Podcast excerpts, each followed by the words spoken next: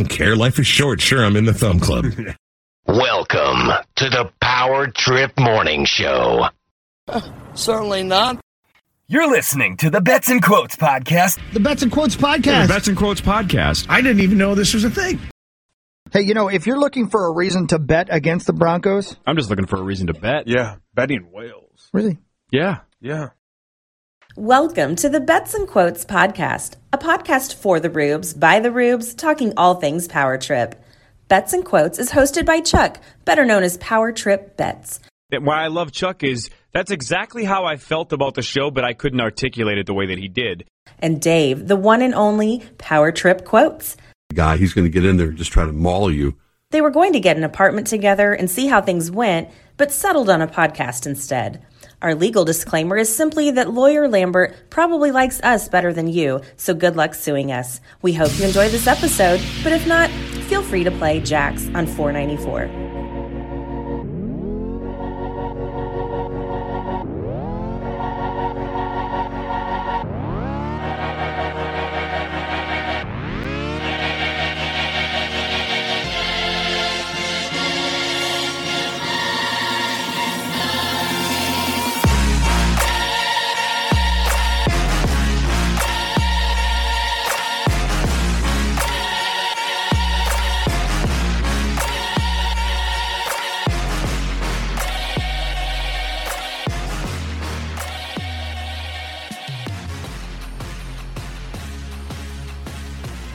Well, Dave, we are back after a hiatus, and uh, my sources tell me that you're a little bit under the weather. My throat is killing me, man. I feel like Chris Hockey's sister.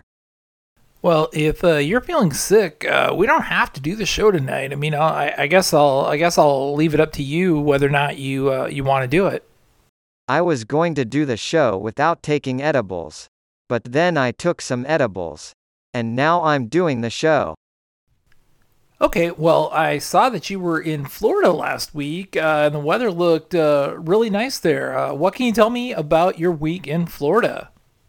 Dude, I found out that there's an Earl of Sandwich in Florida, but it was like an hour south of my parents' place, so I just stayed here and had some Hardee's and took some edibles.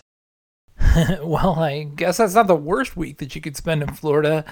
Um, you know, we're we'll we'll talk about it later in the uh, the bets update, but um, obviously Marnie won the Genesis tournament. But I saw you were watching the uh, Genesis tournament out on the old patio. Uh, what did you think of the golf?